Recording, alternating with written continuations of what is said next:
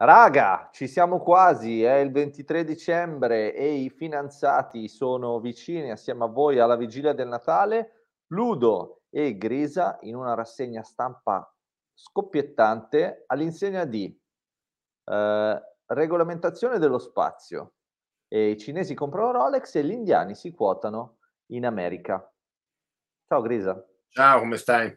Alla grande, devo dire, è un periodo fantastico. Bene, bravo.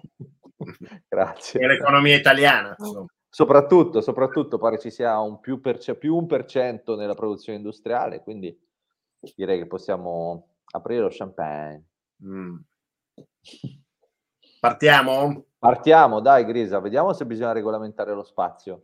Beh, allora, mh, mm, diciamo che l'Europa ultimamente ha dimostrato come al solito di essere l'ultima ruota del carro dello sviluppo tecnologico, di non essersi quasi accorta di quello che stava succedendo e di avere sempre questa capacità di mostrare i muscoli solo diciamo in maniera vocale, quindi di strillare di attaccarsi a presunti principi etici e di fare poi poche, poco altro. Quindi uh-huh. a fronte di mh, una corsa allo spazio sotto profilo so- sia commerciale sia anche geopolitico, come abbiamo raccontato altre volte, con eh, ormai lanciatissimo Musk con la sua società eh, SpaceX, che ormai ha già messo in circolo in orbita bassa 2000 satelliti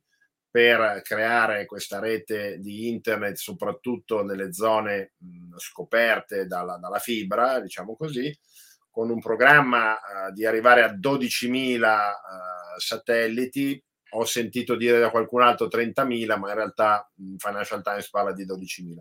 Ecco che l'ESA, l'ente dello spazio eh, per l'Europa, a guida francese, sappiamo che ci sono le più importanti società sono, sono francesi in questa azione, um, si è messa a strillare per insomma la, la, questa scorsa selvaggia, no? la solita cosa del liberismo selvaggio anche nello spazio e non ci sono regolamentazioni, eccetera, eccetera.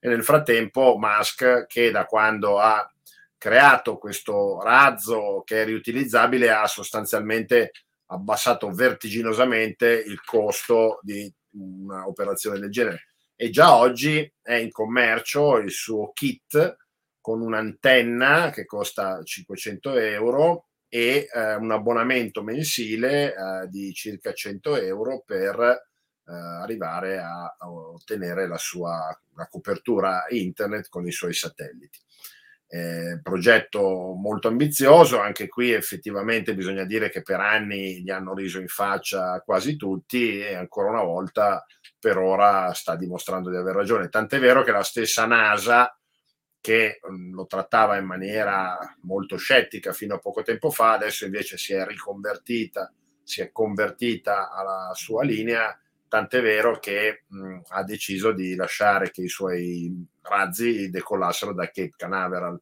e in Florida eh, dove lui voleva fare una base di partenza e c'erano stati i soliti blocchi degli ecologisti perché il germano reale non poteva più deporre le uova in quell'ansa della palude da dove lui voleva far partire il razzo. Dopo che Cape Canaveral ha detto ok, puoi farli partire da qui, ecco che anche in Florida gli hanno spalancato a quel punto le porte. Quindi diciamo che il successo eh, evidente, ormai reale de, de, della sua operazione ha aperto gli occhi a molti che erano scettici. Bisogna effettivamente dire che eh, andando avanti, secondo il Financial Times, andando avanti ai ritmi attuali, perché non c'è solo lui, lo sappiamo, c'è anche Bezos eh, con una sua società eh, ovviamente finanziata da Amazon, c'è una società inglese, eh, ci sono russi, cinesi. Andando avanti a questo ritmo, eh, il Financial Times ha calcolato che entro fine decennio, quindi nel 2030, ci potrebbero essere 100.000 satelliti che girano in orbita bassa e quindi effettivamente oggi non esiste nessun tipo di regolamentazione nelle partenze dei razzi, nell'incrocio fra veicoli, fra satelliti, eh, non c'è nessun obbligo di diciamo ripulire i razzi, i satelliti che diventerebbero obsoleti e quindi dismessi, con il rischio quindi che si creino anche incidenti effettivamente in orbita spaziale. E quello che è avvenuto poche settimane fa di un'azione dimostrativa russa che ha abbattuto, o meglio, che ha distrutto un suo vecchio satellite in orbita e di questo satellite oggi ci sono 30.000 pezzettini che girano in orbita e, e sono comunque pericolosi, no? perché sono 30.000 pezzi che, che, girano in maniera impazzita. Quindi diciamo, proiettando tutte queste cose in avanti, effettivamente il bisogno di un accordo e di creare un, diciamo un, una specie di codice della strada per lo spazio in orbita bassa effettivamente sussiste. Esatto, volevo dire due cose a proposito di questa mhmm, vicenda, chiamiamola così. La prima è che il servizio è già operativo in tutto il mondo, si chiama Starlink sì. e funziona bene, pare. Quindi sì. prendetevi questa pubblicità, portatela a casa e Elon se ci senti, cosa che credo, perché è un facci arrivare un assegnino nella casetta. Sì, esatto. Noi il nostro lavoro l'abbiamo fatto. Starlink è, come dire, un servizio molto interessante. Poi la seconda, secondo me ancora più interessante, è che pare già che tu eh, in alcune zone del mondo possa vedere le catene dei satelliti che si muovono in linea. Cioè se tu vedi una serie di stelline che si muovono velocemente, quelli sono dei satelliti che si susseguono, perché l'idea è che questi satelliti fanno una rotazione continua in modo tale che tu sia sempre esposto a un satellite che ti dà la linea. Ma guarda, ho sentito, ho sentito, a questo proposito un, esperto del settore che raccontava che la, la, l'antenna che ti viene venduta sì. può essere scomposta e spalmata sul tetto di una macchina in modo che, che sì, tu non sì, la veda, ma in realtà ci sia. E a quel punto, andando con l'auto e con i satelliti che si susseguono, tu riesci a mantenere il tuo Anche contatto dall'auto in internet ad alta velocità grazie alla successione dei satelliti sopra di te. Quindi è, eccezionale secondo me questa cosa anche. Sì, sì.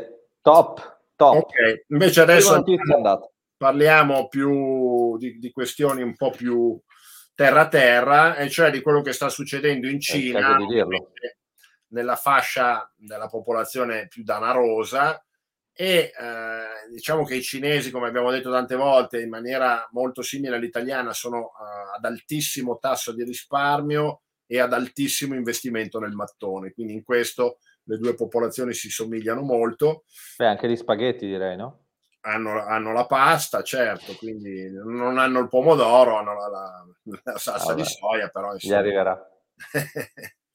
e... Um, e quindi lo, il principale diciamo, canale dove eh, i, investire i loro risparmi è, da quando è stato liberalizzato, quindi dai primi anni 90, il mercato del real estate immobiliare, che come abbiamo detto t- tante volte, da lì in avanti è sempre solo salito grazie a una serie di meccanismi eh, so- socio-economici della popolazione cinese e diciamo un po' architettati anche dal sistema eh, del real estate che ha costruito tutto ciò in modo che i prezzi continuassero a salire e quindi che l'investimento continuasse ad essere eh, ritenuto interessante. Oggi questa cosa è un po' in crisi perché con eh, la crisi di Evergrande, di Fantasia e di altre società del settore e con l'azione del governo cinese, del, del, del, Partito Comunista che sta cercando in tutti i modi di raffreddare giustamente il mercato immobiliare con le famose frasi la casa si compra per viverci e non per specularci. E oggi eh, indubbiamente il real estate in Cina ha subito uno scossone e è molto più difficile riuscire a vendere eh, sul secondario e i prezzi comunque hanno subito una discesa e sicuramente non sono saliti. E quindi mh, c'è questo boom di, diciamo, di investimenti alternativi e ehm, ovviamente stiamo parlando della fascia alta della popolazione che si è buttata sugli orologi svizzeri di altissimo livello, di altissima gamma. Rolex e eh, Patek Philippe. Io premetto che non sono minimamente... Patek. Patek Philippe, sì, non sono minimamente esperto di orologi. Ehm, l'importazione di orologi svizzeri dalla Cina quest'anno sta facendo un bel più 40%, quindi già solo questo dato sarebbe sufficiente a far capire eh, dove stiamo andando. E diciamo che le molle eh, evidenti di, di, di, del perché eh, è partita questa, questa, moda, chiamiamola così, sono che finora eh, sta pagando l'investimento perché anche rivendendo l'orologio dopo poco tempo comunque mantiene il suo valore e addirittura ci sono esempi di orologi venduti dopo dieci anni che hanno dato invece una uh, grandissima soddisfazione finanziaria al venditore.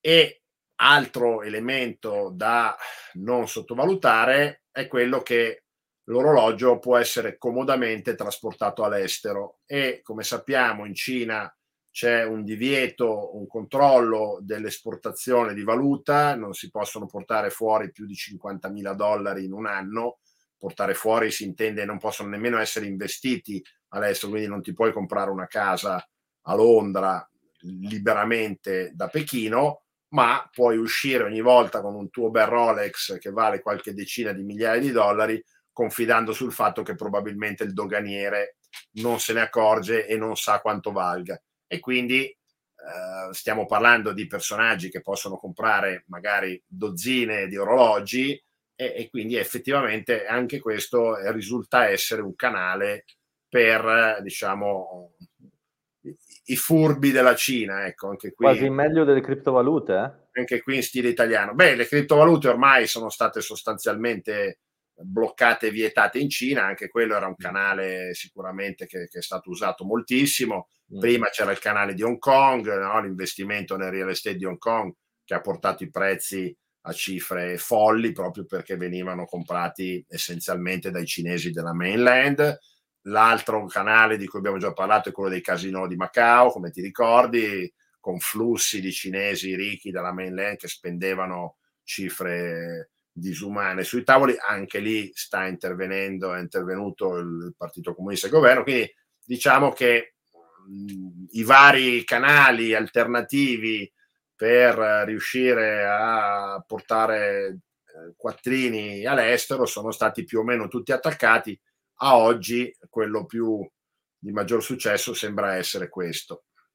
Ho capito, quindi diciamo che sono giorni intensi per i governi nel mondo sono giorni intensi per i governi, sono giorni intensi anche per chi cerca di, di, di le scappatoie alle leggi.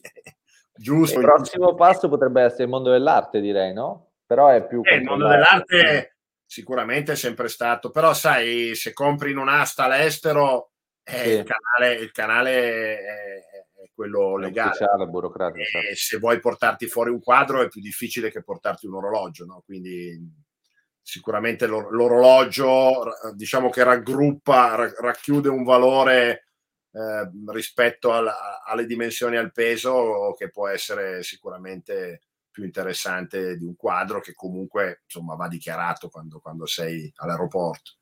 Bene, quindi ottimo, grazie per questo suggerimento per chi volesse evadere. Terza notizia. Ultimo argomento, eh, sempre, riguarda sempre in parte la Cina e è eh, diciamo lo switch che sta avvenendo o che ci si aspetta che possa avvenire nelle borse americane per quello che riguarda gli IPO di società che provengono dall'Asia. E come abbiamo raccontato tante volte la Cina anche qui l'ha fatta da padrone per tanti anni. Oggi con la situazione geopolitica di tensioni reciproche, di crisi e con uh, le varie azioni che abbiamo già raccontato su Didi e su altre società che si volevano quotare che sono state bloccate, per, borsa, per le borse USA esiste indubbiamente un problema di sostituzione di queste società. Tieni conto che solo nel 2021, quindi comunque già un anno di crisi, eh, si sono quotate in America più società cinesi che tutte che, eh, che, società di tutto il resto dell'Asia nei dieci anni precedenti, quindi i numeri sono sicuramente eh, importantissimi. e l'ultima, diciamo, l'ultima vittima di questa situazione è stata la società uh, di assicurazioni eh, FWD che io non conoscevo, che doveva fare un IPO in America e l'IPO è stato bloccato e probabilmente verrà cancellato. E quindi oggi l'attenzione è rivolta alle società indiane e del sud-est asiatico, quindi Indonesia e in parte anche eh, Malesia e Vietnam. Bisogna dire che anche in India c'è un problema di regolamentazione come in Cina, come abbiamo detto, nel fatto che le società indiane in teoria non possono essere detenute da non indiani, eh, soprattutto quando sono poi quotate all'estero. Quindi c'è questo problema come c'era in Cina. In Cina abbiamo raccontato come è stato superato e quindi si, si suppone che anche con l'India si troveranno degli escamotage eh, del genere. Ehm, tra l'altro eh, oggi c'è una sola società indiana quotata sui mercati statunitensi ehm, negli ultimi dieci anni, quindi è stato, è stato fatto solo una. Adesso però ce ne sono due che sono, diciamo, nella prospettiva temporale media che sembrerebbe che si quoteranno in America. Una è una società di software, si chiama Coforge, che è già quotata in India e sta cercando di quotarsi anche a New York. E poi invece c'è BU, che è una um, startup indiana di, educa- di online education. Anche qui abbiamo detto un settore che in Cina è andato benissimo prima di essere distrutto e loro stanno pensando di quotarsi con una SPAC, di, di, con la fu- classica fusione con la SPAC. C'è stata la quotazione in America di Grab, che è una società di Singapore eh, molto famosa perché è una società tecnologica che sta cercando, eh, che sta andando molto bene e che si è quotata con una SPAC eh, a sua volta. E quindi diciamo che eh, sicuramente i commerciali delle borse USA staranno viaggiando in lungo e in largo in Asia per cercare di sostituire eh, quello che è stato un, un, grasso affare anche per le borse americane e bisogna dire anche per gli investitori americani che eh, hanno guadagnato molto con la maggior parte delle società cinesi per un po' di tempo fino a che poi non si è creata questa situazione di tensione. Scusa Grisa, domanda, ma un po', un po' leghista, ma perché non si quotano a casa loro? Beh, sai, casa loro, allora una società vietnamita che si volesse quotare alla borsa di Hanoi eh, lo farà sicuramente, ma la visibilità di potersi quotare in America chiaramente è tutta un'altra cosa, soprattutto se punti ad avere diciamo investitori con le tasche profonde che vengono da, dall'estero. Ecco.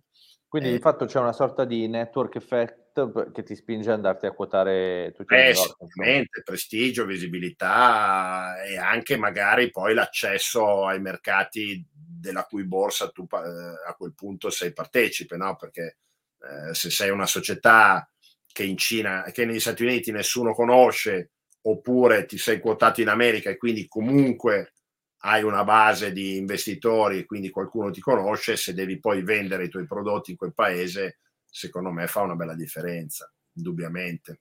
Ok, deal, quindi la mia startup la faccio a New York. Beh, sì, sì, direi che oggi con il declino almeno apparente di Londra, causa Brexit, eh, con i problemi di Hong Kong, eh, Hong Kong forse potrebbe essere sostituita da Singapore, però in questo momento con tutte le critiche che possiamo fare ai mercati finanziari americani eh, sono sempre i più efficaci, più efficienti, più liquidi, eh, dove c'è la certezza del diritto, dove sono espressi in dollari che rimane comunque la moneta in cui tutti si rifugiano in tempo di crisi, quindi per ora non c'è partita sicuramente. Ok, quindi io chiuderei questa puntata del podcast con un bel USA USA se tu sei d'accordo. Bravo, io sono sempre d'accordo a tifare. Okay. Ottimo, grazie Grisa. Ciao, grazie. Ciao, ciao a tutti. Ciao.